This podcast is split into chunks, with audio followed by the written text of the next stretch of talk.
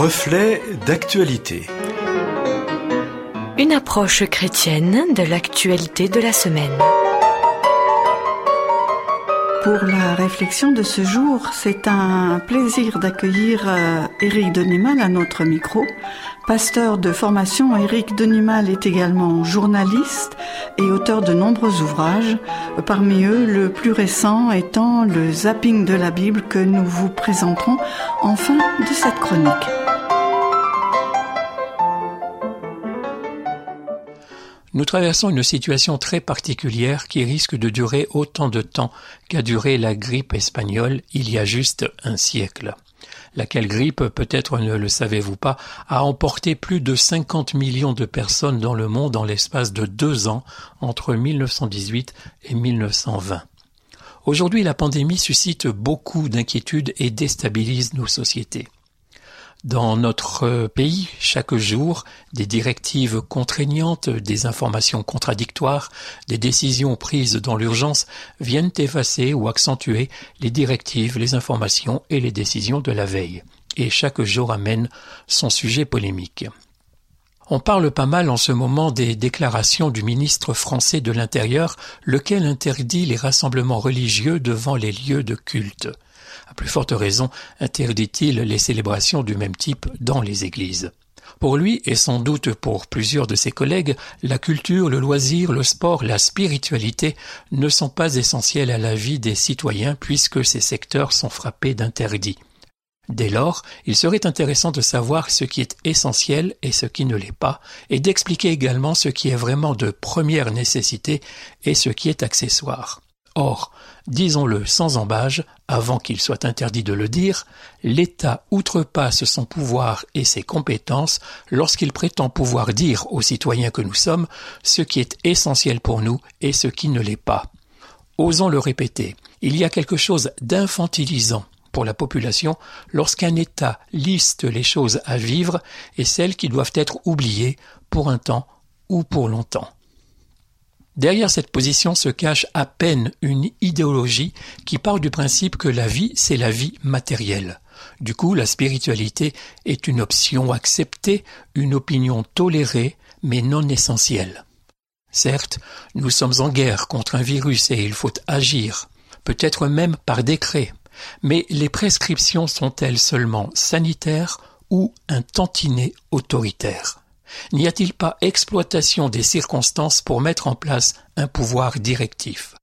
Sommes-nous toujours dans un pays libre ou dans une colonie? Par ailleurs, au nom de la précaution sanitaire, n'est-on pas en train de tuer plus de gens que le virus? Peut-être que les morts ne sont pas tout à fait les mêmes, mais tuer les raisons d'être, tuer le petit commerce, tuer les espérances, tuer les horizons, tuer les relations humaines, tuer les liens intergénérationnels, n'est-ce pas tuer? Le paiement sans contact, c'est pratique, mais la vie sans contact, c'est mortel l'augmentation des faillites, du nombre de chômeurs et particulièrement l'explosion de la pauvreté dans une société comme la nôtre, n'est-ce pas aussi une hécatombe? Bien sûr, il faut ralentir et neutraliser la pandémie, mais la médecine employée par les politiques n'est-elle pas pire que le mal combattu? Quand, pour soigner les gens, les savants d'hier faisaient des saignées qui tuaient plus rapidement que les maladies, ne se trompaient-ils pas de façon magistrale? On le sait aujourd'hui, le remède était pire que le mal. N'est-il pas impossible que l'erreur se répète aujourd'hui? Lorsqu'une centaine de maires alertent le président sur la situation de pauvreté catastrophique des populations, lorsque les associations humanitaires signalent la détresse rencontrée partout, lorsque les personnels soignants annoncent l'émergence de nouvelles pathologies nées de l'isolement et du manque de contact physique, Lorsque les psychiatres annoncent une flambée de dépression et d'humeur suicidaire, peut-on encore parler d'effets positifs des gestes barrières? Oui, mais la vie est importante et c'est pour elle que nous nous battons, semblent dire les autorités politiques, sans doute. Cependant, un gouvernement ne peut pas prétendre défendre la vie, justifiant ainsi des restrictions de liberté, et en même temps allonger le délai qui permet l'avortement d'un enfant à naître. Quelque part, on a bel et bien choisi la vie à défendre, laquelle semble furieusement économique, pour ne pas dire matérialiste. Faut-il opposer santé et liberté comme si l'une était l'ennemi de l'autre? Ce serait une erreur. C'est pourquoi il ne faut pas, dans ces circonstances, oublier de défendre la liberté. Liberté Mais laquelle? Même dans ce domaine, il peut y avoir déviance. En effet, la tendance est toujours de voir midi à sa porte. Tout le monde semble demander, réclamer la liberté.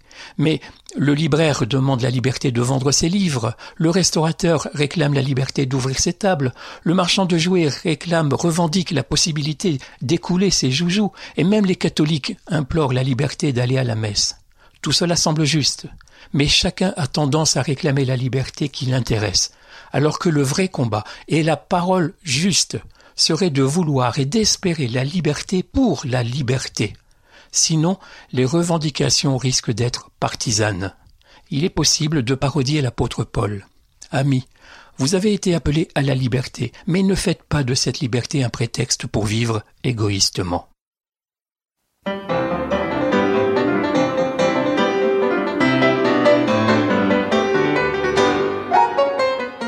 Merci au pasteur Éric Denimal pour cette réflexion. Nous vous rappelons, amis auditeurs, que les scripts de ces chroniques reflets d'actualité sont toujours disponibles sur simple demande. Et puis, comme promis, je vous rappelle ce livre récent d'Éric Denimal, Le zapping de la Bible. Alors, zapping, cela veut bien dire ce que ça veut dire, c'est-à-dire que vous passez d'une question à une autre, comme euh, qui aurait rédigé l'Ancien Testament, qu'est-ce que la Septante, qui sont les descendants d'Abraham, d'où viennent les grandes fêtes juives et chrétiennes? Eh bien, c'est à toutes ces questions et à bien d'autres que le zapping de la Bible répond grâce à Éric Denimal qui a fait pour nous un travail très fouillé. Vous trouverez cet ouvrage paru aux éditions Larousse dans toute bonne librairie, bien sûr. Et je vous rappelle que vous pouvez aussi nous contacter pour tout complément d'information. À bientôt!